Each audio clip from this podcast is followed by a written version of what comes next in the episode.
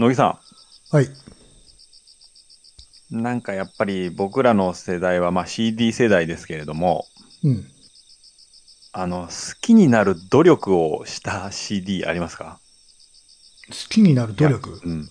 やっぱりあの、結構な買い物じゃない ?CD 買うって。うん。買って1回目聞いて、やーべ、失敗したかもしんねえなーと思うんだけど、うん。結構金出したから、これはもう好きになるしかないと思った。おー。僕割と、メガデスとかそうだったかな。ああと、ブランキー・ジェット・シティもちょっと声がなーって最初思った。後で好きになったけど、二つとも。メガデスはまさにそうだわ。あの、赤ん坊がほ 干されてるやつ。乃木さんはでも努力してダメだったんですそうそう、努力してダメだった。あーユーサネイジアですね、メガデスの。努力してダメだったな。で、あとあれかな、まあ、P モデルとかそうだったよ。最初。あ、日本の。平沢進の。うん。そうね、平沢進のソロのを聞いて好きになって P モデルうん。を聞くとちょっと違うもんね。やっぱし、90年代後半のソロのさ、作品のあのね、朗々と歌い上げるさ、壮大うなんやつを聞いて、はいはいはいで、P モデルのあの、美術館であった人だろう。あれを行くと なかなかやっぱ最初大変で。ああ、なかなかすごいところに行ったね、いきなりね。まあ今ではまあ、すごい好きだけど、やっぱし、直後はちょっと努力しましたね。うん。ううんん、そうだね。確かに、それは努力必要かもしれないな。でしかも、その前にやってたさうん、プログレバンドあるじゃん。マンドレイク。マンドレイクから P モデルの変化もすごいよね。だから逆にソロ的なものを求めてる人だったら、マンドレイクの方が合うのよ。ううんん。壮大だしね。で、ちゃんと歌ってるし。歌ってるっていうか、あの声出して歌ってるからね。うんはいはいはい。逆に言うと、だからマンドレイクのファンは P モデルで、なんだこれって思った人も多かっただろうしね。うん。そうね。でも普通、平沢ソロから行ってマンドレイク行く人はいないですよ。そうだね。うん。P モデル行って、その前にやってたらしいぞって聞いて、あの、アンリリースドマテリアルを買うっていう流れだから。うん。そうそうそう。あの辺は努力しました。うん P モデル、誰か亡くなったんだっけ？あ、そうっすね。福間さんがね。うん。うん。ちょっとびっくりしたね。若い。だって、歴代メンバーの中でも若い方の人じゃないかな。あ僕も他のメンバー実は全然知らなくて。すごいたくさんいるからね。うん。うん。ちょっと正確な変遷を 私もね、ちゃんと覚えてないので、うん曖昧なんだけど、うん。一番最後のメンバーだったかな。うんあ、そうなんだね。ですね。残念なことですよ。うん。うん。うん。そうですね。まあ。P モデルとしてはたまにやってた？最近。いや、各 P モデルっていう、ちょっとややこしい設定で一人でやってましたね。うん今はあれだ、エジンって言ってあの、ギターとか別のパートの人たちはいるけどね。うん。あの、マスクかぶって顔わかんない人たちで。へえ。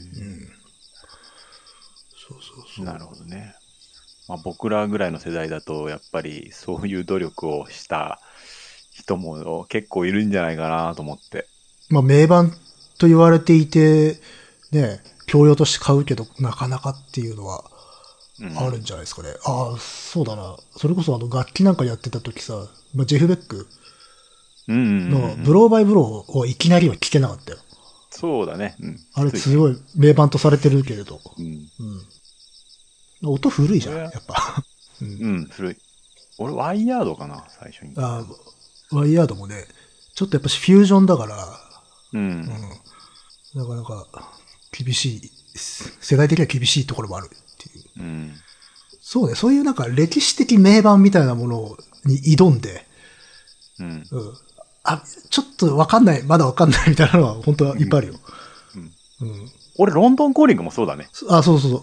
あまさに。私もそう。うんやっぱし最初ホワイトライオット。そうそう、あれをわかり、わかりやすいパンクのね、ものを求めていたら、なんだこれはっていう。なんか、やたらカラフルだぞっていう。うん。あと、ニューヨークパンクとかね。そうね、ニューヨーク系はまた全然違うから、うん。えー結構後になってやっとわかるっていうのが多かったかな。そうね。うん。いや、だから努力も必要だと思うんですよね。まあもちろん、必要だよね。本当に合わないものは別にいいんだよ。無理して聞かなくてもいいんだけれど、そう。やってみるのはでもね、価値あると思うんだよね。特に若い頃とかだったら、多少強制するというか、頑張ってみて、それでもダメならダメっていう感じでね。言ってもいいんじゃないかなと思うよね。うん、イエスも努力したかな。あ、まあ、プログレもね、最初いきなり。いきなり好きっていうのは、個人的にはなかったかな。うん。だって歌始まんねえじゃん。そうそうそううん。変な音がいろいろ入ってるし。うん、そうなんだよね。ですね。なんかそこを抜けると、ものすごい好きになるパターンってあるじゃない。あるね、それは。うんうん、まさにクラッシュのロンドンコリンもそうだし、最初の食いつきの悪さ、自分の食いつきの悪さは何だったんだろうなっていうことはある。そう。信じられないよね。メガデスもそうだし、うん大好きになるもんな、やっぱ。うんあら、不思議だなそうね。あ、でも地味編とかもそうだったな。うん、あ、地味編はなんか、うん。でもなんかさ、他の理解できないっていうより、まだわかんないっていう感じ。の方が強かったかな。手応えとしてはね。いや、なんかあるな。先にありそうだなって思って。そうそうそうで、聞きつけたらめちゃめちゃドハマりするっていうのがあったけどね。僕割とね、いあのー他のレッドベリーとかさ、うん。他のブルースシンガーをいっぱい聞いて地味編を聞いたから、うん割と大丈夫だったかな。ああ。うん。戻ってきた感じはするけど。うん。マディオーターズとか、うん。マディオーターズのエレクトリックマットを聞いた後に地味編聞いて、あ、すごいってなんか思ったの覚えてるな。あの、マディ・ウォーターズ、あ逆にあれかもしれないね。あの、外側から、あの、フォロワーから入って、初めて理解できるみたいなとこあったけどね。ああ、うん。そうね。僕はね、ドブルースが好きになっちゃったんだよね。そこでからの地味編の理解って感じかな。なるほどね。そうそうそう。懐かしい話になってきたよ。えーそうですね。ちょっと懐かしい話になっちゃうと、あんまり よろしくないですね。うんなので、まあ、そろそろじゃあ始めましょう。はいはい。カエサルの休日です。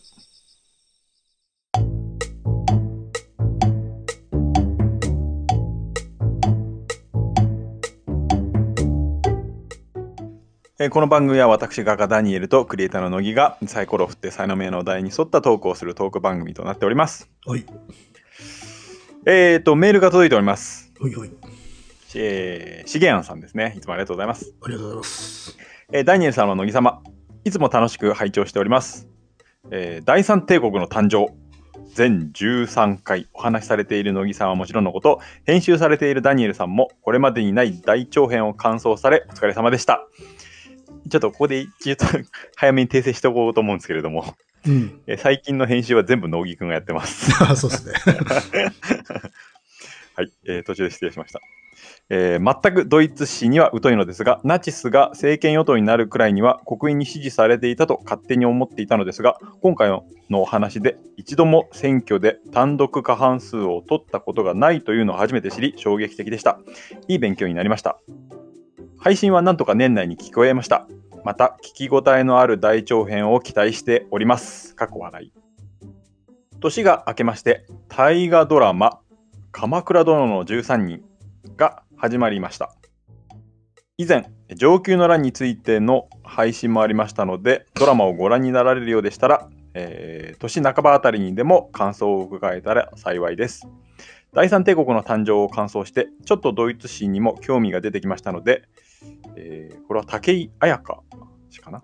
武井彩香、うん、歴史修正主義ヒトラー来賛ホロコースト、えー否定論から、えーあ法規制まで、えー過去中央公論新社2021年10月過去閉じを買ってしまいました。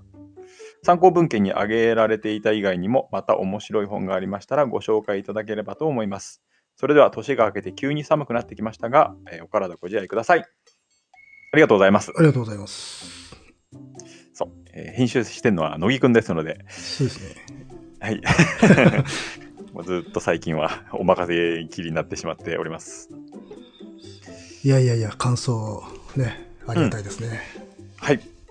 えー大長編のね、感想。なかなかでもこの長編に関しては感想も難しいところがあるんだよね。そうね。完結しているので、うん、あのー感想を書くし人も困るよね。これは。うん。まあ、歴史の感想ってことになってしまうからね。すごい長いからどこ拾ったらいいかわかんないしさ。うん、そうそうそう。うんうんでもやっぱりこの辺りなんじゃないの、えーヒトラーが実はあの支持されて、えー上がってきたわけではないという。なまあ、まあ4割ぐらいにとどまっていたっていう話で。まあ、うん感覚、あの、主観の問題ではあるよね。支持され、一番されてはいたので、うんあらゆる党の中で。それを取れば、まあ、されていたとも言えるけれども、まあ、単独過半数にはなっていないっていうのを重視すれば、まあ、11ではなかったっていう話だから。うんそこは結構意外だと思った人多いんじゃないかそな。そこ反応している人はいましたね、ツイッターとかでもね。うん、うんとか、思いますよ。経済の話とかね、経済復興ああ、うんそう、ちょっとトリトリックというのかなというか、うんうん うん強引なやつね。そうそうそう。とかね、まあだから人によっていろいろなところが興味を惹かれてるから、いろんな感想があるんじゃないかなと。うん、うん。確かに。うん。まあ難しいですね、感想は。だ物語的だったら感想って大体一つ絞られていくんで、あの一つというかうんその焦点が絞られていくんだけど、なり得ないわけだよね。物語じゃないから。で、えー大河が始まったわけですが、ですね。うんそういえば、あのー前にね、あの小城義時の話をしたじゃないですか、上級の乱って。はいはいはい。あれってタイガーやるから話したんだっけ？そうです、そうです。そうだよね。そうだよね。うん、そう。うん。予習にどうぞみたいな感じで話したので、えっ、と、実はもう今日ちょっと話そうかなと思っているんですが、そうですね、私見ましたので。うん。後の方にちょっと話そうかなと思っております。はいはい。はい。えっ、と、また大長編を期待しているということで。あと、まあ、本も買われたと。歴史修正主義。これはなかなかね、ヘビーな。一番、一番やりたくないは話で、ここで。あ、そうん。まあでもいい、なんか機会があればね。うん。う。うん。ああ、なるほどね。うんうん、そうかそうか。歴史修正主義であれば、あの、否定と肯定という本と映画があるので、それを見てみたらいいんじゃないですか。読んで、読んでみてもいいし。うん。おおなるほど。えー、映画も、んあえっと、まず本があって、うんそそれが映画化もされているっていう。映画化ってどういうこと？えっ、と、えあのまあ、実際のその歴史学者が主人公で、うまあそのホロコーストの研究者なんだけれども、まあその、いわゆる否認論っていうのがいるわけよ。うん。ガス室はなかったとか、虐殺はなかったとか、うんそういう、まあ、主張する人たちがいて、まあそういう人と裁判で争うことになったっていう実際の事件があって、うん。それをまあその本人、その人が書いた本と、それが映画化されているっていう。うんうーん。なでは、そちらがまあ一応おすすめだということで。まあでも、修正主義に興味が向向くならば多分ご存知だろうとは思うけど、否定と肯定って話したことないか？今まで。ないと思う。えっ、と、あのーデボライ・リリップシュタットっていう歴史学者が、うんデビッド・アービングっていう歴史作家うん。の人に訴えられたっていううーん。いう事件があって、なんで訴えられたかって言ったら、まあ、その、リップシュタットっていうのはホロコーストを研究してる学者さんなんだけれども、デビッド・アービング、それに対するデビッド・アービングっていうのは、あの、否認論。うん。はいはいホ。ロコーストなんかなかった。うんあえっ、と、少なくともガス室、アウシュビッツにガス室はなかったって主張してた人だ。うん。それで、それに対して、その、リップシュタットが、まあ、あれよくねえこと言ってんだと、嘘つきだ、みたいなことを言ったんで、あの、アービングが、あの、それは取り消せと。うん。で、裁判を起こした。で、その時にその焦点が、ホロコースト、アウシュビッツのガス室が、は事実かどうかっていうのが裁判の焦点になったっていう。出来事があってね。その裁判劇。個人の訴えた、訴えられたからすごいところまでそう話が来てね。そうそうそう。そこが焦点っていう。ねえうんかなりでかいものを扱ったな。うん、え、これどどどういう判決がついたの？あこれはあの、ネタバレもクソもないか、これ。あ、お楽しみ？もしかして。どうなんですかね。一応やめとくか、じゃあ。まあ一応、うん。まあ映画にもなってるので、映画として見るのであれば、まあ、うん、そうだね。ネタバレになるのかなっていう。ネうんわかりました。まあ、というのが、まあ、一応修正処理では、まあ、ゆ一応有名な作品かなと。うん。ちょっと地味だけどね、映画は。うんうん、うん。知らないもんね。そう。まあまあ。というのもありますと。はい。えー、じゃあメールもう一通いきましょう。はいはい。えーこちらのメールは実は前回の収録を取り終えた数時間後に来たやつですね。と、えーダニエル様、乃木様。こんにちは、リスナーのイージーです。これはね、ダブルチャンスが当たった方ですね。あの、蔵書表の。うん。本日、リスナープレゼントのダニエルさん、えー作、蔵書表が届きました。感激です。なんという幸運か。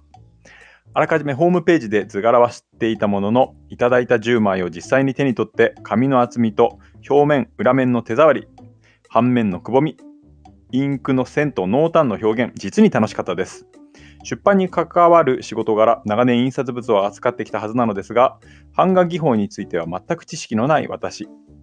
中学の美術の授業で同伴エッチングをやった記憶を思い出しながら、ダニエルさんの作品のこの面の濃淡はどういう技法なのだろうと不思議に思い、ネットで調べて、どうやらアクアチントというものらしい、と。かっこ違ったら笑ってください。かっこ閉じ。合ってますよ、これ。えー版画にはミクロコスモスという言葉がよく使われるようですが、ルーペで拡大してみたり、電灯に透かしてみたり、そういう楽しみがこの小さなモノクロームの世界の中に広がっているようです。エッチングを触刻、えー食べるに掘るのここですね。えー触刻と呼ぶことも今回調べて初めて知りました。薬品による銅版の腐食、化学反応による溶解と侵食の時間を巧みにコントロールするという技法は、まるで魔術のようではないですか。改めてこの目隠しされたカエサルの絵に、ね、魅惑される思いです。絵を1枚ずつ眺めていて、4枚目の版画の余白に BFK リーブスの文字と無限大の記号の透かしを発見。大変不思議に思いましたが、これもネットで調べて、リーブ紙という版画用紙のものだということを知りました。いやー面白い。おかしな理由ですが、なんだかこのインフィニティ記号入りのナンバー4は中でも特別な1枚になりました。ありがとうございました。あらかじめ蔵書から10冊選んでおいたものの、現物の版画作品のこの存在感に触れると正直、デカかろうが分厚かろうが、著者のサイン入りだろうが、単なる大量生産商品である本という印刷された紙の束に、このような一点物のアートをペタリと貼り付けるなんてことができるんだろうかいいんだろうかという悩みも。しばらくはこの版画を眺め、そんな贅沢な儀式を楽しく想像しながらも、蔵書表として使用する勇気が湧き起こるその時までじっくりと時間をかけて待ちたいと思います。あれこれ思いを馳せつつ過ごすこんな贅沢な余暇の時間こそがまさにカエサルの休日でしょうか。これからも配信楽しみにしております。ダニエルさん、乃木さん、重ねてありがとうございました。というメールをいただきました。いや、嬉しいですね。ありがとうございます。うん。いやー、やっぱり、あのープレゼントするのも、それなりにドキドキするもんで、まあそうね。うん。うん、久しぶりだったっていうのもあって、あのーエッチングがね、同伴がつくの久しぶりだったんで、本当これで大丈夫かなとかいろいろ考えながらやったんで、作品を、まあね、うん、展示会とか個展とかにさ、出すよりも、ピンポイントですからね。そうそうそうそう。うん。あの、展示会に出す分には、あの、気に入られようがね、うんうんどうしようが別にそんな気にしないんですよ、うん作家としては。だけど、個人にね、えー渡すとなると、最初からね、もう、そうよ。あのーね、まあ、展覧会の時は気に入った人が買ってくれりゃいいやと思ってるだけだからさ。マッチングじゃないですか。展覧会は。そうそうそうそうけどもう、プレゼントだともう決まってるわけですよ。うん、ね、決まってるからね、ちょっとそれなりに緊張しました。でも、いや、よかったです、本当に。で、あの、中学でエッチングやったんですね。ね。珍しい。うん。あんまりないと思うんですけどね。えーで、エッチングについていろいろとうんうん調べてみたということですね。なので、まあ、あの、エッチングって全然馴染みのない人は、本当同伴画について全然知らないと思うんで、うんちょっとだけえ時間をもらって、同伴画についてお話をしてみようかなと思います。ねだって、版画って言うともう我々はさ、もう彫るか削るかしてんだろっていう。感覚でしかないから、うんの割に随分これどういうグラデーションなのっていうのありますからうんうんうね。ん、そうそうそう。面で色をつける時とかね。うんなので、そこら辺をちょっと話してみようかなと思うんですが、まあ、版画の技法としては、銅版画、それから赤版画、赤版画っていうのはリトグラフってやつね。あと木版画とか、えーあとなかった気がするな。シルクスクリーンか。うんえーいろいろ種類あるわけですけれども、えーその中にもいろいろ種類があるんですよ。銅版画の中にも。うんえっ、とね、銅版画の中にはまず直接法と間接法ってやつがあります。まあ、版画なので、うんまあ、銅の板うんに溝を作って、その溝にインクを詰めてする。これが基本は基本です。まあ、掘る削るのイメージの通りですかね。うん。うん。まあ、多くの人がやったことあるのは、あの、木版画の彫刻刀とかでね、削るやつだと思うんだけど、えっとね、版画の、まず直接法ってやつですけれども、直接法は3つあります。直接法だけで。うん。えーまずドライポイントってやつですね。まあ版画の銅版の版を直接、えーニードルとか、なんかもうドライバーとか使う人もいるし、えーいろんな尖ったものでガリッと傷をつけて、えーそこにインクを詰めて彫る方法なんだけど、銅版画って硬いじゃん？銅版って。うん。あれを無理やり削るとめくれができるんだよね。はいはいはいはい。うん、表面が剥がれるみたいな感じです。そうそうそうそう、表面がちょっとめくれ上がるような感じになっちゃうんですよ。なので、えー、と彫った線に綺麗にインクが詰まらない。めくれのところにインクが詰まって、なんか滲んだような感じになっちゃうんですよ。うん。で、その滲みを生かして、うんえー版を作るのがドライポイントってやつです。むずっ。うん。わざとめくらせんの？そうわざとめくれを作って、あうん、ちょっと滲んだような感じの線を作るんです。これドライポイントってやつね。結構ワイルドな仕上がりになります。あ。うん。で、あとはエングレービングってやつ。前も話したと思うんだけど、うん。これはめくれができないえー彫り方ですね。直接彫るんだけど。うん。ビュランっていうなんか特殊な刃物を使って、えーうん。これはすごく細い線が彫れますので、前、紙幣に使われてますよみたいな話をしました。、検索したわ、そういえば。前話した。ああ、そうでしょ。あ全く説明のつかない道具だった。なんだこれは。そうそうそう。うん。一番細かい線が彫れるのはこのエングレービングってやつですね。うんアルブレヒト・デューラーとか、そんな時に説明したと思うんですけど、うんえーエングレービングね。あとはメゾチントっていう方法があります。メゾチントはもうエングレービング以上に説明が難しいです。うん。とね、これはいっか、今。そんな？おちょっと、これはやめとこうかな。まあ、じゃあ簡単に説明するね。うん。えーエングレービングにしろ、ドライポイントにしろ、線を書いて、その線にインクを詰めてうん。すります。うん。メゾチントっていうのは、えー初めから、えっ、とね、版全体に溝を作るんです。縦、横、斜めの線をバーっとたくさん作るんですよ。ベースみたいな感じで。うん、うんそうそうそう。で、その状態ですると、あその状態だとね、版は表面がザラザラな状態になりますね。うん。えーなので、全体にインクが詰まるんですよ。真っ黒になっちゃうの。うん。で、スクレッパーで表面を削る。ああ、はいはいはいはい。そうすると削れたところは白くなるんですよ。なるほどね。うんじゃあ、お我々が想像するとこの版画のが反転した感じ？そうですね、簡単に言うと。うん。最初が、ベースが真っ黒。うん。でそこから削っていくので、白い部分を作っていく。なるほどね。うんうんうん。これはくっそ時間がかかります。それ何の意味があるの？それ。えっとね、全然あの風合いが変わりますね。あ、そう。それはそれの味があるわけだ。いや、もうこれすごいっすよ。えー僕もやってましたけど、以前。うちょっと後であの代表作家とかもちょっとじゃあ説明しましょう。お話ししましょうね。ん。いいですね。で、一番、えっ、と、銅版画の中で一番ポピュラーなのがエッチングかなと思うんですけれども、エッチングは直接法に対して間接法って言います。うん。うん何が間接かっていうと、自分の力で版に溝を作らないんですよ。うん。どうやるかというと、ーちょっとじゃあ想像してくださいね。うん。えー銅板の板を準備します。うん。置いた。ね。うん。あ、もう置いた。で、その上に、えー腐食防止剤っていうのを塗ります。うん。腐食って、要するに腐るのを防ぐ。うん。うん防食ね。で、この塗るのも難しくて、ハケとかで塗る人もいるんだけど、それだとあんま均等に塗れないので、うん。左手に版を持つじゃん。うん。右手にえ液体なんだ。防食剤。うん。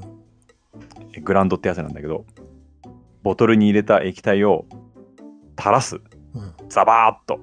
そうするとこぼれるじゃん。うん。版の上に。うん。それを全体にうまく行き届くように版をこうやってゆらゆら揺らしながら こぼれないいようにね、もう,、うんうん、もう表面張力を利用しながらうん。全体に行き届かせて余分な液体を全部ボトルに戻す。それにしたって絶対隙間できないできないできない。できないんだ。できないでへす。え。うん、大丈夫ですよ。それで、えーまあ版が大きくなると難しいんだけど、うん。そんなにバカでかい版やる人もあんまいないと思うんで、うん、それで全体に薄い皮膜ができます。防食の皮膜が。うん。で、一旦その防食剤を乾燥させてから、えっ、と、ニードルを使ってうん。書きます。うん。そうすると、ニードルで引っかいた線は、版が露出しますね。うん。だから、線をつけたいところ、まあ、え絵を描くように描いていっていいんですよ、ニードルで。うん。ニードルで引っかいたところは版が露出する。で、露出させた状態で、えー版を腐食させます。うん。塩化ダイニ鉄とか硝酸とかそういう液体を使うんですけど、うん。まあ、バットの中にその硝酸とか塩化ダイニ鉄とかを、えー入れてその液体の中に版を入れちゃうんです。バーンとうんで待ちます。なるほど。要は、その、防食剤がマスキングテープになるのね。そうですそうです。うん。で自分が書いたところはどんどん、えー腐食が進みますね。そうすると溝ができていくんですよ。うん。でその何何分腐食したかによって、えー線の太さ溝が、えー変わってきますので、えーと太くしたい線っていうのはたくさん、えー腐食時間を、えー費やして腐食させる。で、えー一番太くしたいところを先に書いてで一旦上げるじゃん。うん。でまた次に太太くしたいところを書いてまた腐食してっていう作業を繰り返します。レイヤー重ねるみたいな感じなんだね。そうそうそうそうそう、レイヤー重ねる感じです。で、えーよし、OK だなと思ったら、えーっとね、揮発性の、まあ、ガソリンみたいな液体で腐食剤防止剤を取って、うん。えーそしてインクを溝に詰めます。ローラーとかで一気にザーッと詰めて、うん余分なはえーインクを全部拭き取って、うんそして印刷するんですよ。なるほど。ただ、うん。これだと線はすり取れますね。うん。ただ面はできないんですよ、これ。そうっすね。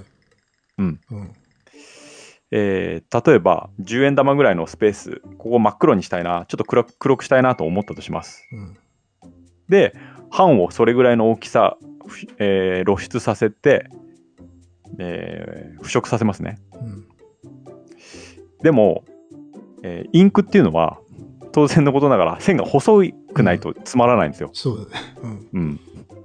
なので、えーこのやり方だとできないんです、面は。ほそこで登場するのが、えーメールの中にもあったアクアチントってやつです。う。うん。これめんどくさいよ。名前からしてもうめんどくさそうだよね。アクアチット。えっ、と、麺を作るときはですね、これは、まず版の上に、えっ、とね、松ヤニの粉末。おう自分でするんですよ。松ヤニをこうゴリゴリゴリゴリ吸って。すりごまみたいに。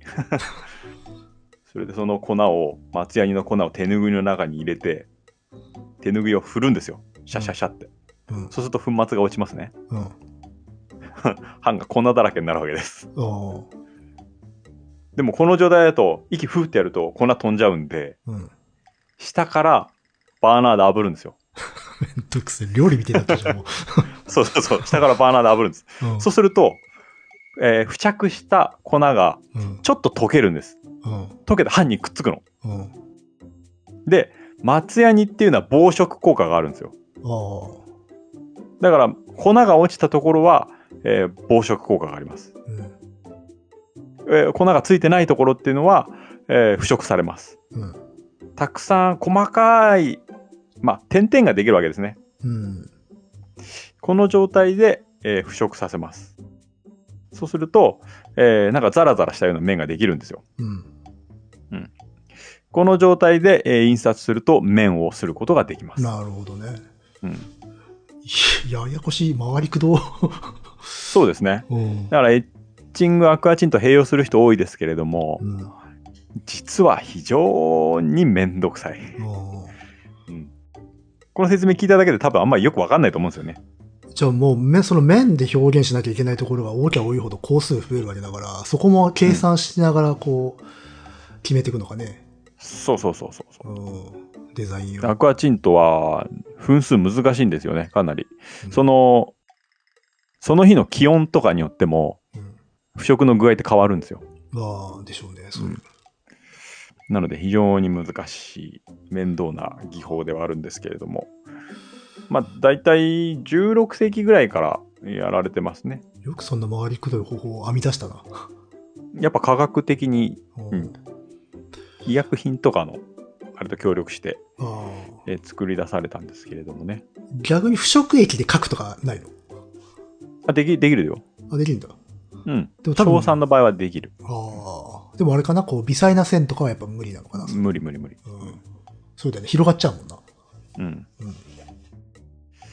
なので、まあそんな感じで、えーっと、レンブラントってほら有名な画家いるでしょ？うん。レンブラントって油絵で有名だけれども、実は、あの、優れたエッチャーとして、あエッチングやる人エッチャーって言うんだけど、うん。す非常に優れたエッチャーとして有名ですね。おーレンブラントか。レンブラント。あと、ジャック・カロとか、これはあんま馴染みがないかもしれないけど、うん同版画界では巨人ですね。うん。うん。そのあたりが、まあ、有名な人かな。な。日本で有名な人だと、やっぱり、布教したのは駒井哲郎とか、あと池田益夫、浜田知明。んちょっと上だと、中林忠義とかかな。で、僕らの世代の、僕らよりちょっと上か。だと、重野克明とかはすごい有名でしたね。最近あんま聞かないけれども、僕らが学生時代は結構スターみたいな感じで出てきましたね。えあと、うん、えうん。やっぱしでも我々の世代は少ないのかなやる人。やっぱり、あのね、版画の捉えられ方がまたちょっと違うんですよね。世界で見るのと。さっきあのレンブラントの話したと思うけど、やっぱりレンブラントってあのもちろん油絵の方が有名じゃない。まあ、夜景のイメージだよね。うん、うん。あのね、海外の人は割と版画をサイドプロジェクトみたいな感じで一緒にやる。ああ、なるほど。だから版画だけって人が少ないの、非常に。そうか、そうか。たくさん吸って売るために、版画もやるっていう人が多い。まあ、要は、ちょっとこう、小銭稼ぐためにやるみたいなところがあるのかそうですね、そんな感じ。うんだから、版画専門っていうんじゃなくて、えー版画も当然のごとくやっている感じだね。なるほどね。ピカソとかミロとかいっぱいあるよ。そうか、そうか。じゃあ、うん、特段版画家という存在はそんなにあるわけじゃないのか。そんなにあるわけじゃないね。ううんん僕の好きな版画とかも、版画家もそうね、パウル・ブンダーリヒとかホルスト・ヤンセンとかも、うん版画だけではないですね。うんでも日本人はなぜか、あの、特化してる版画家版画家って。うんやっぱあれかね、浮世絵の伝統があるからかね。うん、それをちょっと俺も思うんだよね。ううんん。まあ、浮世絵の場合だとね、あれ、工房というか、ある種の分業でやってるけれども、まあ、それにしても、もう、確立された一つの分野だったしね。うん。うん。そうね。肉質の方が特別感あるもんね。そうそうそう。うんあの、北斎とかね。ああ、肉質があるんだね、みたいな。貴重だってなるもんな。うんう。なるなる。ん。なるほどな。そうそう。で、あの、紙についての話もありましたね。うん。あの、BFK リーブス、そう、あの、この、えーイージーさんの作品は BFK という紙ですりました。版画用紙ですね。でね、版画用紙、まあ、紙はだいたいね、透かしが入ってるんですよ。うん。必ず下の方とかに。うん。版画用紙とかだとね。で、その透かし部分、まあ大きい版画用紙を買って、それを切って、えー吸ったので、まあたまたまその透かしの部分があったんでしょうね。これ好きな人っていうのはね、結構います、実は。なるほど。うん。で、版画の、当然その版画用紙の種類で擦り具合っていうのは変わってきます。うん。例えば、えっ、と、マダガスカルの毛玉さんの方は、BFK じゃなくて、ハーネミューレっていう紙で擦りました。かっこいいな、名前。そうそうえーハーネミューレの方がややこうふんわりとした柔らかな仕上がりになって BFK の方が端正な感じになるんですよ。そこは両方吸ってみてうん。うん。まあ実は3種類試したんですけどまあ全部の紙試してみてまあ作品によって紙を変えるって感じかな。おーすごいね。よりフィジカルさが増してるね。そうですかね。うん。うん。いや、だから紙すらも、なんていうか、鑑賞の対象になり得るっていう。ああそうそうそうあのね、僕版画をやって始め大学でやり始めたんだけどその時版画の先生があの油絵とかと違ってあのかけてなんかありがたく見るもんじゃなくて版画っていうのは手に取って楽しむもんなんだよねみたいなことを言っていて、やっぱりまあ物として、うん、こうガラスケースに入れてみるもんじゃなくてもうちょっと身近なもんだよってことですね。うん。だからまあミクロコスモスた確かによく使われる言葉で版画ってやっぱりねあの非常に細かい作業が多いのでうんよくルーペとかで、うん、見たりっていう人多いですね。確かにあのー昔かな？ダニエルさんと多分ちっちゃい作品かなんかを持ったことあるけど、うんあのーなんだろうね。生産物感が半端なかったね。そうっすか こう、なんていうか、あ、作り出されたもんだものだなっていう、ね、質量感が。あの、だってほら、ちょっと凹んだりとかしてるじゃん。あそうそうへこむんですよね。紙があって、明らかにあの、上から圧力かけたなっていう、その絵の部分が、うんっていう凹み方をしてるので、そこの凹みに、すごい圧があるのよ。やっぱし。う んああやっぱねそれあのだいたい1.5ミリとか2ミリぐらいの圧のうん銅版を使って制作するんだけどうんそこの上に結構分厚めの紙を乗せて上からまあものすごい圧力をかけるわけ。うん。で当然へこむじゃん。うん。でねする時にね銅版画の角を落とすんですよ斜めに。うん。プレートマークって言うんだけど、まあ、はい。斜面を作るわけだね。うん。でそれがないとあの版版画用紙が切れちゃうので。ね。うん、なのでこう版画の作品見てもらうと分かると思うんだけど周りにちょっと余白があって斜めの部分があってうん。うんへこんだ版の反面があると思うんだけどうん。そこのねへこみを見るのが好きっていう人も結構多いですね。そうそう、あの、あれはなかなか普通の絵画では得られない。だって、うんうん。絵画というのは正面からさ、うん。見るものなんだよ。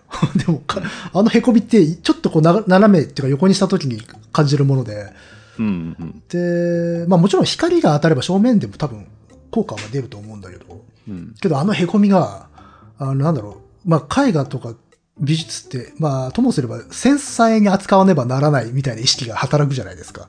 はいいう表面にこう、う薄く広がっている世界だっていう。けど、うん思いっきりボンと凹んでるんで、でも微細な線が描かれてるんで、その微細さと、なんていうのか、野種、野生味、みたいなものが共存してるね、不思議な空間なんですよ、あそこ。うんあれがね、面白いなと思って。うん刻印された感が半端じゃないからね。そうそうそう。刻みつけられてるっていう。まあ実際刻みつけられてるようなもんなんだけどっていう。うん。そこのやものがやっぱりフィジカルで来るっていうのはちょっと違うね、他のジャンルのものと。ううんん。そうそう、それは感じましたね。なるほどなるほど。だから、蔵書表みたいな、ある種使われるものにそれを用いるっていうのは非常に、なんていうのか、ふさわしいよね。はい本望ですね。うん。まあ印刷物としてはやっぱお友達なんで本と版画。うんそうね。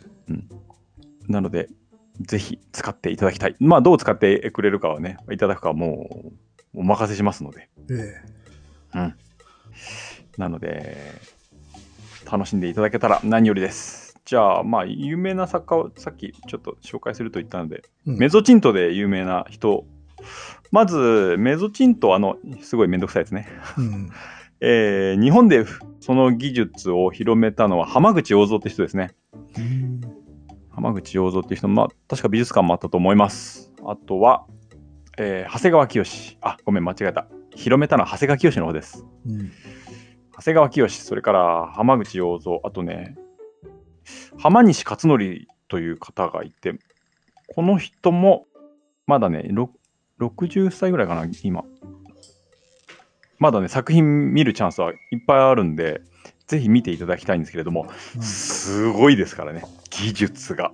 え浜西さんの技術、あの、多色釣りなんで色がついてるんですよ。えうん。ものすごい綺麗です。本物を見ると。はい。もう機会があったらぜひ見ていただきたい。まあ、そんなところですね。有名な人いっぱいいるけど、まあ、メゾチントでレジェンドっていうと、うん僕の中ではこの方々ですね。うん。あ、あと、まあ、深沢幸雄とかもそうかな。いっぱいいるな。なるほど。この辺りにしとこう。うん意外とせ、あの、層は厚いと。はい。そう、暑いです、日本は特に。ああ。なるほどな。はい。ということで、いっちゃいましょうか。はい。あなたの蔵書表をお作りします。第2弾いきましょおお。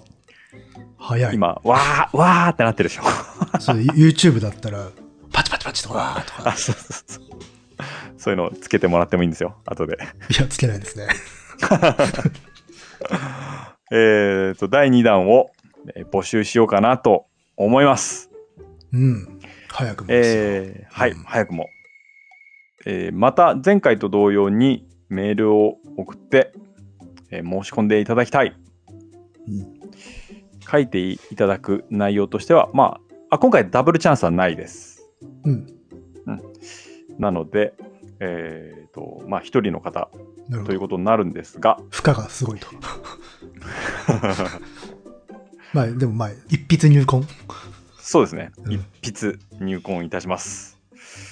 えー送っていただきたいのですが、まずは、えー個人のことをちょっとでも知りたいので、まあ、第1回目と同様に、なんかこう自分のことが分かるような、うん趣味でもいいですし、好きな作家でもいいですし、えーうん好きな映画とか、そういうのでもいいです。何でもいいので、えー書いていただけると、えー作品を作る参考になります。うん。あとはまあ、こういう仕事してますとかでも いいですし、まあ、そうね。ちょっとでも分かればいいです。まあ別にあの、個人情報にふ触れない程度でね。そうですね。うん。と、えー第1回目に、えー第1回目もメールを送ったよという人で、まあ、第1回目の時に結構もう書き切りましたっていう方は、あの、申し込みのお知らせだけで大丈夫です。あ、その前回送ってもらったものを参考にう。そうです。うんうん。にいたしますので、まあなん、同じアドレスからあ同じラジオネームみたいな形で送っていただければ、うんえーこちらで、また過去のメールを見ますので、まあもちろん新しく何か伝えたいことがあれば書いてもらって。伝えきれなかったなとか、いや、こういう面もあるんですみたいなところだったらまた人間性が180度変わりましたとかいいし。そうそうそうう、んそれいいね。えーまあ、で、できれば全員分僕は紹介したいと思いますので、メール。長い場合は、えーカイザル史上初めて抜粋をする可能性もあります。そうですね。あの、まあ、前回フルで読んだらば、あれ結構ギリギリで収まったぐらいの感じで。そうですね。まあ、それでも2時間かかってるから、それ以上のかくたばる寸前だったので。それ以上になってくると、あの、結構普通に尺が大変なことになるなということでね。うん。ちょっと、そうですね。申し訳ないのですが。ただ、書いていただいたら全然、全部に、ね、目を通しあそうですね。そうそうそううん書いていただく分にはまあいいです。抜粋する可能性も今回はあります。えご了承ください。じゃあ、締め切りですけれども、はいはいはい。えーメールの締め切りは、えーっとですね、2月のうん。5日土曜日、中途半端なタイミングですが、はいまあ、この、頃合い、いろいろ頃合いを見て、そうなんです。ちょちょすいませんね、中途半端な時で。え まあ、これがいつ配信されるかもちょっとわかんないんですけれどもー、えーえー2月の5日土曜日までに、えーお送りいただきたいと、身勝手ながら思っておりますので、はい。よろしくお願いします。お願いします。はい。あとは、まあ、でね、これ、大事な条件があります。っていただくには。まず、えーどんな作品が来ても、文句を言わないでほしいなっていうことと、まあまあまあね、それは。一生懸命作りますので、はい。まあ、どうしてもね、それは好き嫌いある ありますからね。はい。ねドンピシャでっていうのはどうしてもなかなか難しいかもしれないから。それと、もう一つ。えー長い期間待てる方。ですねそうですね。うんもうなんか、なんだったらもう1年ぐらいかかるなと思っていただいて、で第1回目の時も半年以上かかっていると思いますんで、うん。あの、1年ぐらい待っても全然大丈夫ですよっていう方うん。に限ります。ええ。まあ、まあ、だから、早かったら早かったでね。忘れた頃に来るっていう感じで、ね。そうそうそうそう。ううんん。おっていう。あのそう、第1回目当選した方も忘れた頃に届いたんじゃないかなとああ。そうだそうだそうだっていうね。そうそうそう。それぐらいのがこうありがたいんじゃないかなっていう、うん逆に。そうですね。ううんん。年末に届きましたからね。えーなので、長期待てる方そうですね。でお願いします。コミュニケーションですからね、ある種こうんそうですね。う。うん。なかなかね、じれったい感じのコミュニケーションなので。はい。僕、今年、あのー古典が2本は入ってるんですよ。忙しいと。うんはい。ちょ結構やばめなんですけど、そこにさらにプラスしようという感じなので。でも、逆に言えば、その古典の作品群にも影響を与えうると考えていいんじゃないですか？うん。そう、それはね、十二分にありますよ。うん。そう、つね、その、蔵書書を作ってる中で、あっって思ったら何かひらめいたりとか、うん。あるいはなんかこう、いろいろぐらつかされるとかね。うん。うん。そうそうそう。第1回目の時もありましたね、やっぱ。うん。あそういえば失っていたな、この感覚っていうのもあるし、うんあの、やっぱ作品作ってて、あこれはちょっといけるなっていう感覚もありましたので、うんあの、油絵の作品の方にもね、なるほど。うん転用できるなっていうアイデアもありましたんで、うん。えー僕自身非常に楽しみであります。素晴らしい。そして、うんえー当選された作品に関して、あの SNS とかに載っけていただくのは全然大丈夫です。え載せなくてもでも全然いいですし、やもう本当に。うんお任せします、その辺は。もう来た瞬間ね、あの、アップされてね、もう全然いいですしね。全然大丈夫ですよ。一応いいですかってね、確認をいただいてる前回は。あけれどあそうそうそうまあ全然もう構わないと。うん、全然構いません。ですね。いやー、すごい、あれですね。我々はスローライフなポッドキャストやってますね。そうですね。あーやっぱり。一つのネタで10 14時間喋ったかと思うと、ね、あの手で作る プレゼントをさ、何ヶ月、半年とかかけてさ、送り、送るとかさ、ねそんなことやってるのないよ、他。ううんん、そうですね。他と同じことやってもまあしょうがないです。まあ、僕らは僕らで。うんやってるね。うん。いやえー、なので、別を書書第2弾のお知らせでした。ーはい。ということで、えーと、乃木くんの方は、あれですね、なんかあの、タイガーが始まったということで、ねいよいよ来ましたね。ああ、ちょっとね、逃しちゃったんですよ、僕は。まあ、多分再放送とかあるんじゃないですか。うんそうそうそう、ちょっと狙っていこうかなと思ってます。ね、それこそさっきメールでもね、来ましたけど、まあ、1話目、この間やってたんで見ましたよ。うん。うん。いや、面白かったですよ。おうんその面白かったというのは、どういう種類の面白かったかな？うんいや、こんぐらいはっちゃけっていいだろうっていういうね。はっちゃけてるんですか？はっちゃけてる。あの、かなりコメディタッチで。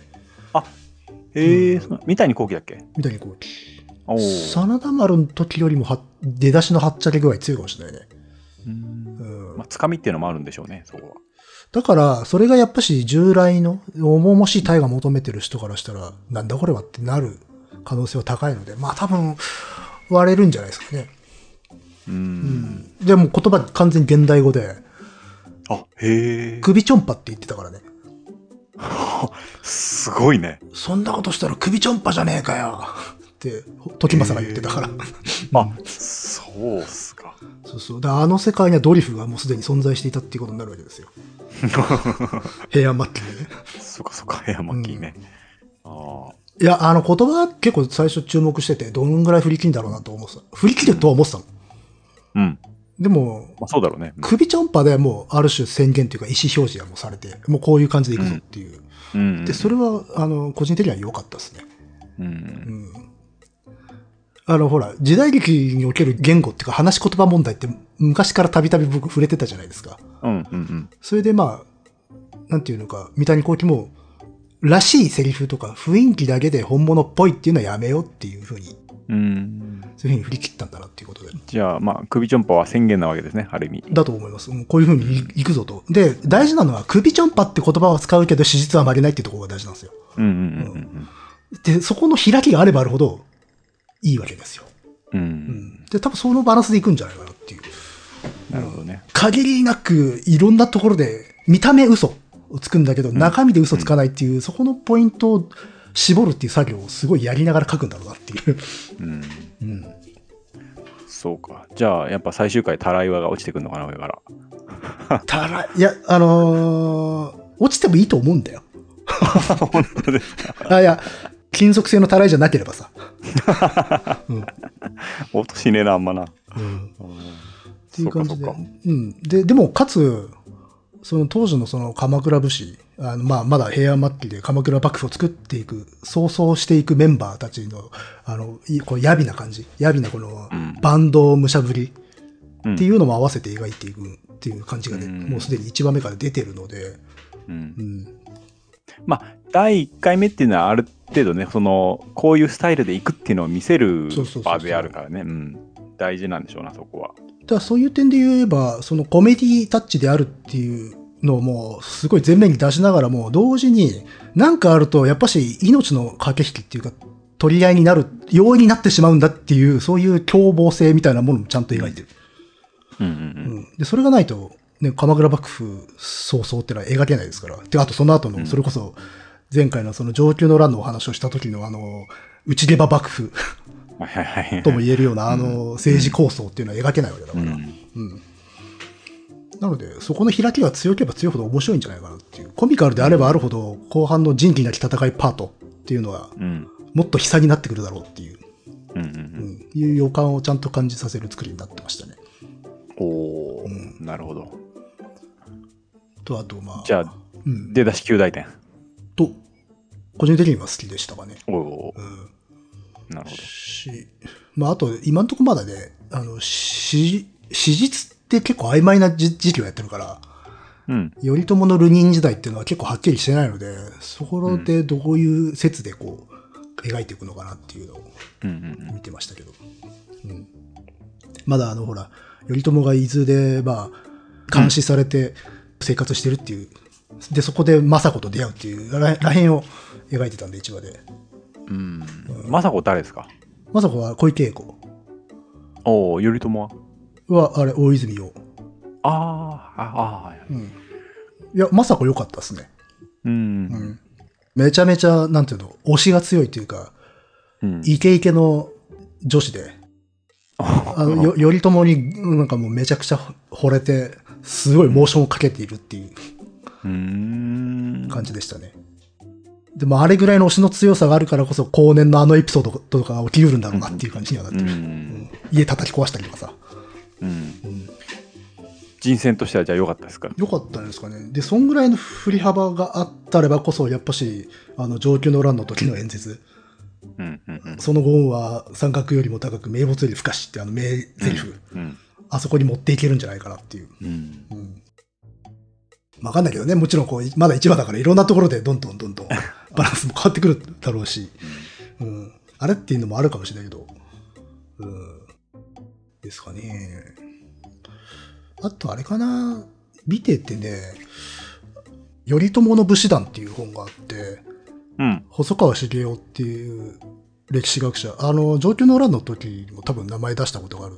その人が書いてる本頼朝の武士団っていう結構昔に出た本で最近復刊したんだけど、それの匂いをちょっと感じました。うーん。これはだから、あの、頼朝とそのバンド、関東の武士団たちがどうやってこう幕府作っていくかっていうのを語った内容は非常に真面目な本なんだけど、言葉遣いがもう完全にヤクザ映画みたいな。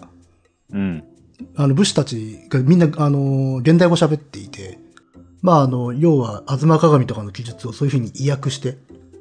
まあ、ふざけんなよとか、畜生とか、そんなような世界観なんだけど、でも、語ってることは全部、その歴史のお話なんだけど、真面目な。っていうちょっと不思議な本があって、あれの影響を感じた。うーん。なんかこう、粗暴ですぐ命の取り合い、弾の取り合いになるんだけれども、どこか憎めない。うん。うん。そやなんだけれども、純粋。うん。けれど、狡猾でもあるっていう、ややこしい、あの、なんか当時のね、武士たちの生態を、なんかあの、その、言語感覚でえ表そうとしたんだなっていう本で、うんそれを大河でやろうとしてんなっていう気はしましたね。わかんないけどね。でも多分読んでるんじゃないかなっていう、まあ当然いろんなね資料が当たってると思うんでうん、とは思いましたね。なので、で、頼朝の武士団ももうおすすめですよ。合わせて、この際。うんうんっていう影響を感じましたね。うん、あまあでもまだまだまだこれからですよね。うん、うん、そうか。ちょっとそれ見てみたいなでも。ああ、でもね、本当ね、普段大河なんか見ないよっていう人はおすすめだと思いますよ。うーん。全然普通に軽いノリで喋ってますからみんな。うん。付き合うとか言ってるからね。あははは。そうあいつは何々と付き合ってたんだぜみたいなこと言って。それはすごい勇気だなと思って。うんまあだから翻訳文学ってことよ。うんそうかうん。なるほどねそうそうまあ潮流という感じはするね今のねうん。私はやっぱし、あの時代はもう現代語で描くしかないんじゃないかなと思ってるからさ。うんうん。室町時代はチャレンジしたけどさ。個人的に。そうね。現代あるよ。うん。ん。やっぱやでも一回やってみるとねやってみた人の言葉が重いわ。うん。でも時代劇語はやりたくないし、あれは嘘だから。うん。うん。そうか。うるほどまあね、嘘っていうか、まあ、様式美だからね、あれは。ううん。ん。型みたいなもんで。うん。そうそうそう。まあまた、んあの大河についてはうん、時折ちょっと触れていこうかなとじゃあ思うよ。そうですね。もうちょいね、見ないと、うん。まだわからないからね。こっからどんどんがっかりするかもしれないからね。あじゃあ俺もちゃんと追っていこうかな。うん、なんかこう、小難しい歴史の物語っていうよりかは普通にエンターテインメントとして見た方がいいんじゃないですかね。うん、そうかそうか。うん。まあ見てるドラマもないしね。うん。うん巨人は見てるけどね。あそう始まりましたよね。始まりました。はい。うん。そうなんですよね。生放送で見ました。生放送で。第1回目。な生放送なんてないからな。生放送で。生放送で見させていただきました。生放送じゃないからな。う んいやいや、生放送なんですよ、あれは。新鮮な、新鮮な電波を受け取ったってことね。そうそうそうそう、うんはい。もうドキドキしながらね。盛り上がってます？まだ1話。はい、盛り上がってます。うん。まだ1回目終わったところですね。うんいやーまだちょっとわかんないです。まだ何も言えないです。ああ、ドキドキするな 何も知らないって幸せだな このタイミングだとまだ何でも1話だからな。うん。うんそうだね。うん。アニメね。そうで、まさに新年で見始めたアニメといえばね、もう一つね、それこそは昨日ぐらい見たんですけどね、うん。あれですね、あの、平家物語。平家物語。おーアニメえーそれをうん、アニメでやってるんですか？アニメでやってるんですよ。びっくりしたけどね、これえやるって。えー、って。え、平家物語をアニメで？まあしかも深夜、あの、フジテレビの深夜枠でうん。やってるんですけど、一応、あの、古川秀夫が現代語訳した平家物語がベースになってるんだけど、話はもうあくまで平家物語なんで、あの話なんだよ。うん。うん。へえ。祇園少女の金の、うん、うん。常者必須の断りですよ。はい。うん。あ、マジであれやるんだと思って。うん。で、しかもすごい豪華なメンツで、うん。あの、キャラクターデザインがね、高野文子なんですよ。これ漫画家で。あ、え？嘘うん。あ、でもなんか、バッチリくるね。そう。こうーいう仕事したことはないんじゃないかな、今まで。わかんないけど。少なくとも高野文子の絵が動いてるっていうのは結構衝撃ですよね。それは見たくなるな。まあ、もちろんこれキャラクター原案だから、そのままではないんだろうけど、多少はこう整理はされてるんでしょうけど、うん。うん、高野文子ってかなりね、こう、ほんと微妙なニュアンスの絵描く人だからね。そうですね。うん、それを動かすっていうのはまた違う難しさがあるから、ちゃんとそれ整頓してる人がいると思うんだけど、うん。でもいい、良かったですね、それは。絵もね。絵的にはい、あの最近のあの線のやつ。そうだね、最近の線かな。うーん。ああ、でも、あのドミトリー・トモキンス並みのあそこまで抽象化はされてない、ちゃんとした、もうちょっとアニメあアニメした、漫画漫画したい。や絵ではあるー、俺、ほまあ、いろいろ言うんだけど、俺、ドミトリー・トモキンスが一番好きだな。あそこまで行くともう戦況の域に達してるじゃないですか、あれ。うんもう達人ですよっていう。やー俺、実はドミトリー・トモキンスが初めて読んだやつなんだよね。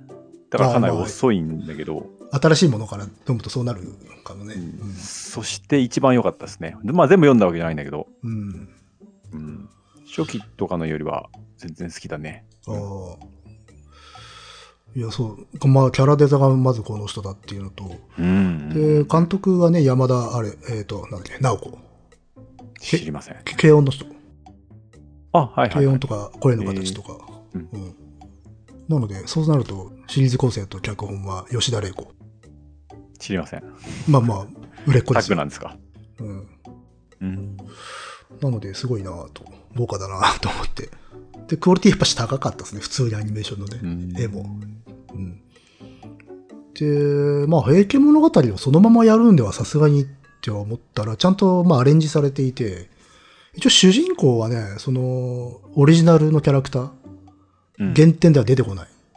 うん。あ琵琶法師の娘なんだけど。うん。で、しかもちょっとこう、ある種、異能を持っている。うん。未来を、先を見る目を持っているっていう設定で。うん。という、まあ、特殊能力を持っている琵琶法師の娘が、まあ、なんていうか、天外孤独の身の上になったところ、あの、平重盛と出会って、平重盛っていうのは平清盛の息子。うん。うん。この人のの保護を受けて、この人の屋敷に住まうというね、物語。うん。で、この重盛も、やっぱり特殊な能力を持ってるという設定で、うん。この人は死者が見える。ほうということで、お互いに何か見えないものを見えるというもの同士で引き合わって、なんていうか交換？交流が生まれて、それで一緒に暮らすみたいな話になるんだけど、これだけでもういいじゃないですか。う。うん。今のところ平家物語が見えてこねえんだけど。あ、いや、そ、あの、その背景で平家物語進行するの。ちょうどあれ、きそう清盛、えーっとね、時期的に言うとね、あの、殿下の乗り合い事件っていう、まあ、清盛のその、戦王ぶりが加速していく、増長していくきっかけになった、きっかけというか、その短所とみなされた時期の物語。要はすごい権力を握り始めてって、で、周りがどんどんどんどんなびいていくっていう、その中でまあ、おあれで平の時忠がさ、あの、平家にあらずんば人にあらずっていう有名なセリフが、あのところから始まっているっていう。だから実際に平家物語よりちょっと途中からなんだけど、で、重盛というのはそういう清盛のその戦王ぶりにちょっと心を痛めているという。うん。もともと重盛というのはこう、一応平家物語の設定上では、まあ、恩和で資料深い人物なのよ。うん。で、その、まあ、朝廷とかあるいは上皇と清盛のとの間で板挟みにあってとても苦しんで、割と悲劇的な最後、あの、早死にしてしまったっていう人なの。で平家物語のね、序盤を飾るとても、あの、悲しいキャラクターなのよ。うん。で、その人の、がいなくなることによって平家が狂っていくみたいな物語だから、うんそれとその琵琶法師の娘で、ビアフォーシっていうのは当然のことながら、平曲、平家物語を語る人々。うん。この二人が出会っているっていうのが第一話だった。っうん。ていうところが、もうそういうのずるいじゃんっていう。いう話ですよ。ず ずるい。ずるい。まあそうですね。まあいい描き方かな。うん。で、まあ、うんはい。あまあ、で主人公はビワっていう女の子だけど、まあ、未来を見通せるっていう物語っていうのは、これいわば我々の視点でもあって、そうですね。メタ的な感じなのかなって今思ってました、まさに。まあ、多くの人は平家物語の結末知ってるわけだよ。うん。うん。そして大事なのは、平家物語っていうのは最初にその視線が提示されてるものなのよ。うん。あの、おごれるものは久しからずなのよ。だから栄えたものは滅びるって最初に宣言する物語で、実は結末を最初に言う物語でもある。うんという点で、その未来を見ることができるビアフォーシの娘っていうのが出てきた時点で相当これメタ的なんですよ。そうですね。うんそれで、そういうものと、その、まあ、ある種、平家の悲しみを背負った一人である重盛が、この二人が主人公になっている。そこで物語が始まるっていう時点で結構こう、割と掴まれた。そうですね。なるほど。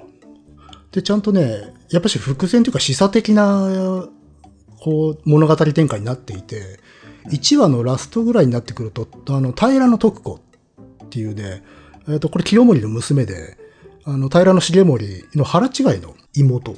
うん。非常に美しい聡明そうなね、少女が出てくるんだけど、この人はもう、平家物語の実は最後を閉じる人なので、うん。うん。この人の人生が終わることによって平家物語って終わるっていう、それくらい重要なキャラクターがちゃんと1話の最後に出てくるってことで、うんいろいろと暗示して終わるんですよね、1話が。うん。うん。なので非常に素晴らしい1話だったなと思いました。なるほど。今日は1話の話ですね。うんそう、1話でこんなに喋る必要はあるのかということだけど。という感じでかなり期待を持たせてもらいましたね。うんうんう。うんん。それは、ちょっと見見てみ、それ何で見れるんだっけ？あ、これはね、あの、フジテレビですよ。あとアマゾンプライムでも配信してますね。あマジか。あ、じゃあ、じゃあ見よう。うん。通勤の途中で見られるな。そんで、まあ、ビジュアルもね、美しいし。うん。ただ、こういう感じでやってて、これ11話なんだけど、11話で終わんのかって思って。うん。だってそうか、11話か。平気物語ですよ。うん。そうだよね。うん。一応だって、壇の浦とその後ぐらいまでやるっぽいから。あ、そう。うん。まあじゃあそのあたりもどういう描き方で進行していくのかちょっとわかんないんであれだね。楽しみだね。うんこれだから、楽しみなような不安なようなっていう。まあ、うん。まあでも、まあ、メタ的な視点が入っていることで、もう時間操作に関しては、まあ、それはあるね。ねうん。ちょっと、そうそうそう。もう提示されましたよっていうことだとは思うね。うんうん。まあ、結末が提示される物語というのは、うん結構個人的に好きですからね。うん。私は。うん。という感じで、図らずもこうね、大河ドラマもまあ、鎌倉殿の13人で、うんそして平家物語とね、うんまあ、時期が被ってますから。うん。うん。なので、2本ともしばらく見ていようかなと思いますね。はい。うん。じゃあ、そうだな、鎌倉殿を追いながら乃木さんと話すのもいいし、平家物語を追いながら乃木さんと話すのもいいなかなかいいな。うん。まあ、平家物語はアニメだからね、1話短いですから、うん。20分ぐらい、20何分ですから。うんそれはもう、じゃあ見てみますね。うんタタイガーはアマプラにないですか？ないですよ。映画はもう、だから、あれですかね、BS で、あれ6時だっけ？と、まうんあ、あとは総合で8時と。あと再放送。あーそっか。ちっきしょう。それなんか、なんとか通勤中に見てんだけどな。あれじゃん、NHK プラス入ればいいんじそれあゃないですか？れでしょ？あの、俺、モバイル Wi-Fi とか持ってないから、あれストリーミングでしょ？うん。そうね。ちょっともう厳しいな。うん。まあまあまあ。とはいえですよ。まあ1話ですから、はいもううん3ヶ月後ぐらいに、まあ、一切触れないっていう可能性もあるからね。どの、どの作品も。うん、そうですね。あれはどうしたっていう、そその可能性もまあありますから。ありますからね、そりゃ。うん。ただ現時点ではまあまあ、ちょっと期待できるぞっていうところですよ。はいそうですね。じゃあちょっとその動向を見ていくという、これ実はこれまでにあまりないうん。パターンですね。あ、プリキュアも新しいのが発表されたな。始まったのかな？最近全然見てないんですよね、もううちの子。でも、だから要はあなたたちが見るんじゃないですか。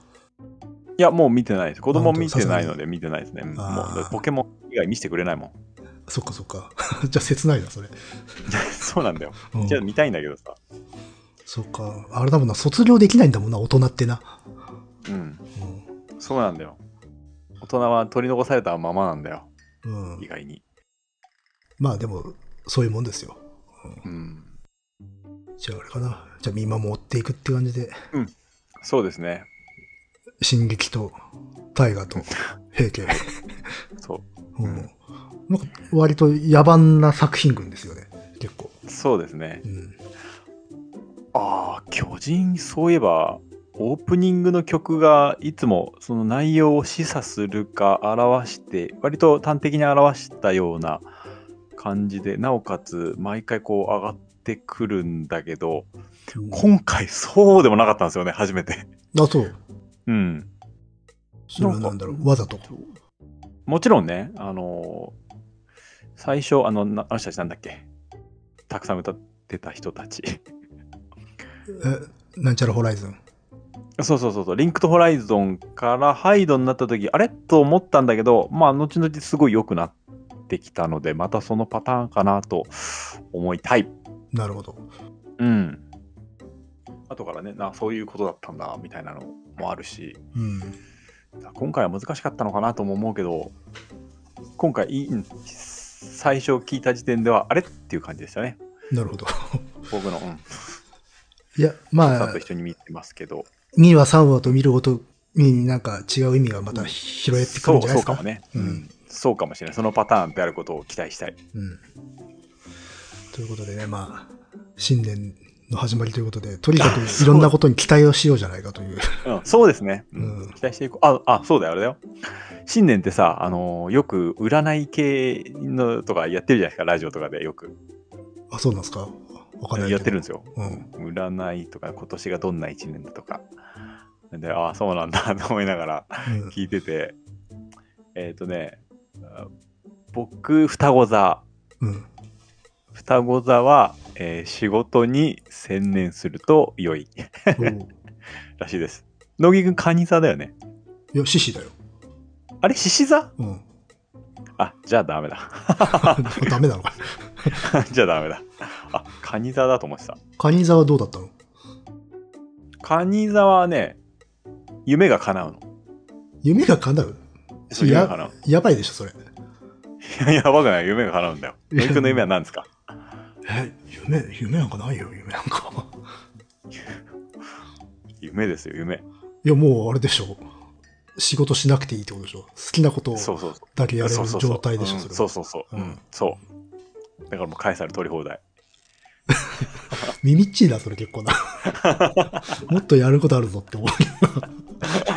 乃木くん夢叶うんだと思って。ススタジオ買ってもいいかもしれないね。そうそうそうそう。あ、い。いいですね。ああ。ちょっとこう、いいねいいねもう、リモートじゃない状況で撮るようなさ。うん。ちょっと、そんなことも言ってられない世相になってきたけどさ、また。でも、ゆくゆくはね。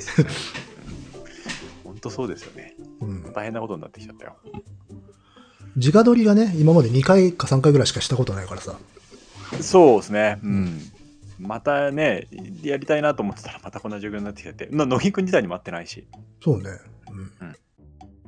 そろそろ会えるかってとこでまたこの状況なんでね、うん嫌になっちゃいますよね。なんかもう、直に会わなくてもいいかなとか思ってるよね、いろんな人。まあ、若干僕もそう思ってますけどね。だって別になんかこう、ね一緒になんかスポーツするとかじゃないしさ。うん、そうそう。私はね。うん。うん。うん。あの、飲んだ後すぐい部屋で寝れるってのは最高ですね。最高でしょ。だし、あの、ほら、ハイタッチしたい相手とかいないからさ、別に。ハグしたい相手もいないですね。そうですね。そうそう。そうなんだよ。まあでも子供をね、遊ばせるとなると、やっぱりね、ちょっとリモートじゃ無理なんで、うん。まあ、それはね。ううんん。そう。友友達の子供とかだったりっていうのはしたいかなって思ってますけどね。で、ちなみに、獅子座はどうだったの？覚えてないか。いや、もう覚えてないです。うんカニだと思ってたんで。なんでカニ、カニって何月あれ？7月の、あ、境目なん7だ。月じゃない、うん本当そうかもしれない。いや、兄ちゃんが、僕の兄がですね、なんで言い直した？乃木くんと誕生日近くてカニ座だったんだよ。あ、そう。だから私はカニかな。7月の終わりの方だけどね。うんそうそうそう。うん。兄貴はまあ半ばぐらいでしたかね。獅子座ってのは気に入ってるよ。そうですね。かっこいいですね、獅子。獅子、獅子ですから。うん。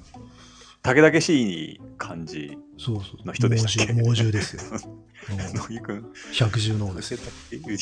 百獣の王。うんあんま百獣の王感はないけどね。俺、俺だって俺に双子感ないでしょ？まあ、ないけどね。ね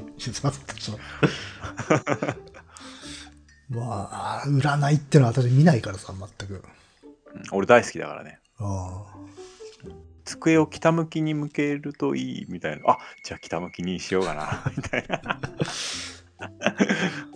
うんで、一回北向きにして、今日早速、えー西向きになってますけどね。あ、東向きか。いやー、もうなんならあれだもんね。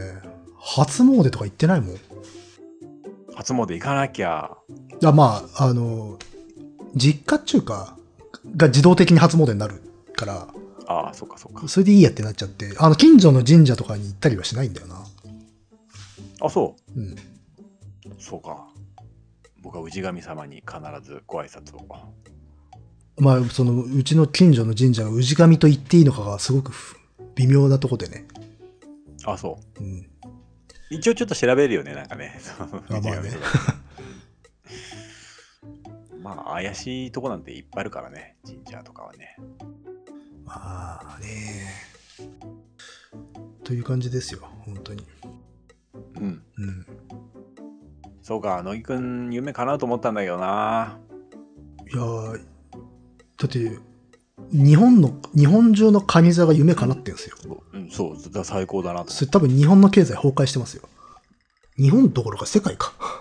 10でも12人に1人ぐらいがね、夢叶っちゃうわけだから。で、どうせ、最高じゃんって。どうせあの、そのうちの6割ぐらいがすげえ金のかかる夢を持ってるはずだから、そうそうそうそう。だから日本経済倒れますわ。だだって、だって10兆欲しいってやつが何人かいたらもう大変じゃないですか。そうそうそう。うんいや、乃木くんもなんか、じゃあ14兆とかね。うん。そしたらもうメールをくれた人一人一人に100万円配りますみたいな。宇宙行きますとか。そうそう、できるかなとい思って。やだから、宇宙行っちゃう人たちが本当にあの満単位でいたら大変でしょ。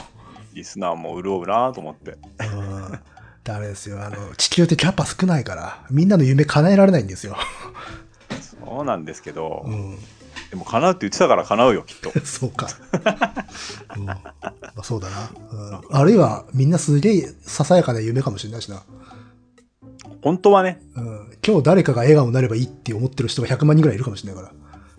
うわー うわーとか言って。いそうやか。じゃあ、獅子座ですね。獅子座ですね。わかりました。うん。まあ、忘れると思うんだけど、獅子座はちょっとノーマークだったんで、これからじゃあちょっと注目してみます。はい。ぜひ、うん頼みます。別の占いでは、野木君と僕は同じ星に入りますね。そそれ何占いそれ？これなんだったら、あれですよ。あ、あれですよ、なんだっけ。六星戦術みたいなああ。あれ同じとこ入るんですよ。え、六星戦術ってあれ？細木和子？あ、そうそうそう。うん。今あれか。娘さんか。娘さん、幼女うん、わかんないよ。あ、そうなの？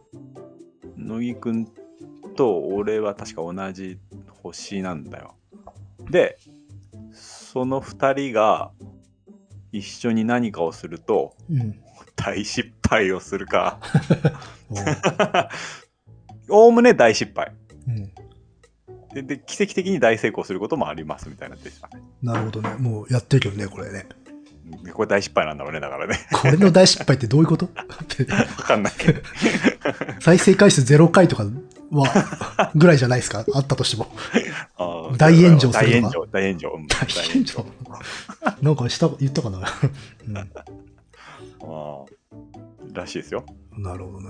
じゃあ逆にちょっとそれは期待したいですね。その大失敗を。でも、もう一緒に、一緒にやって何年経つんだよ、これ。6年ぐらいか。6、7年、え？うん。?6 年ぐらいだよね。うん、な、な、6、7年って感じかな。うんうん完全なぎだけどね。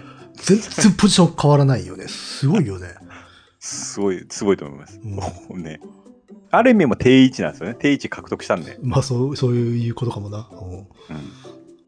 だからあの、孤島とは言ったもんで、ちゃんと本当島だから移動しないんだろうなっていう。えあそうそうそう。船じゃなかったのかっていう。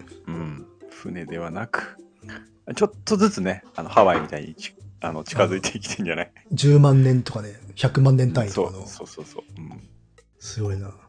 我々のポジション変えてくれるのはもう、プレートだけだってことだな。そうそうそうそう。非常に大きな何か。まあいいんじゃないですかね。うん。そうなんですよね。リスナーの方々が大きなプレートとなって僕たちを運んで くれることを期待しつつですよ。うん。ってとこですか。はい。ってとこですね。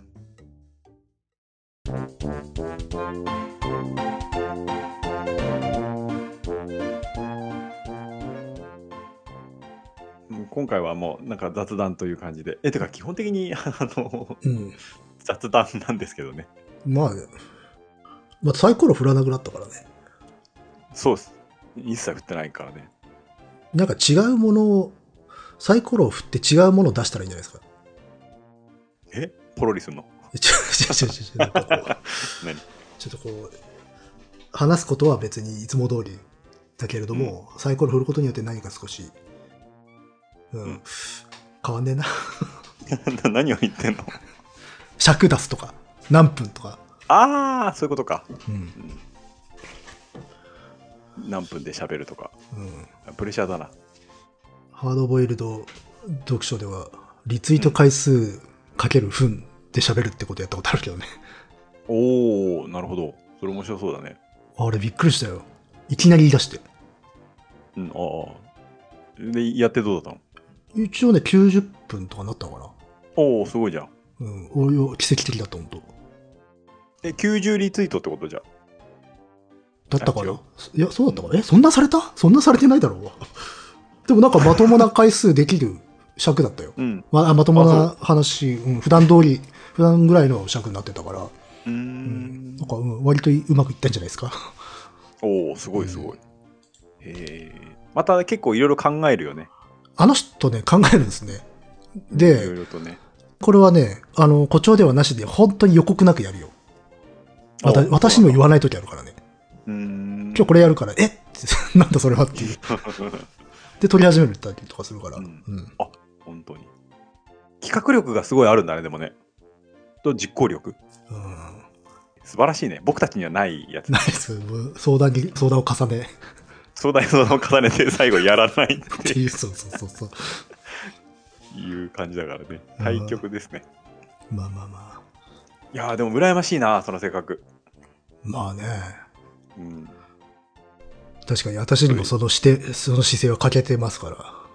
うん。うん石橋叩いて、壊れるまで叩いて渡らないパターンだからね。うん。いや、橋かけないからね。遠目から見てう喋ってるだけ。そうそうそうそう。まあまあまあ。そんな感じで。うん。ええなるほど。じゃあ、えっ、と、今回はまあ、あの、第2回のね、蔵書表をうん。えぜひ振るってご参加ください。はい。うん。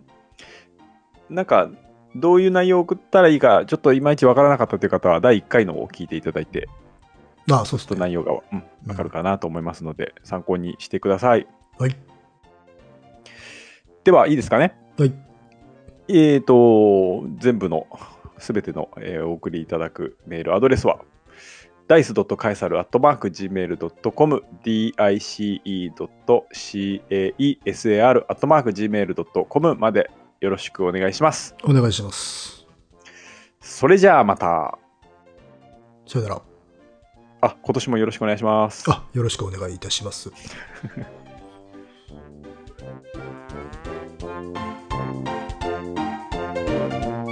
大きなプレートとなって僕たちを運んで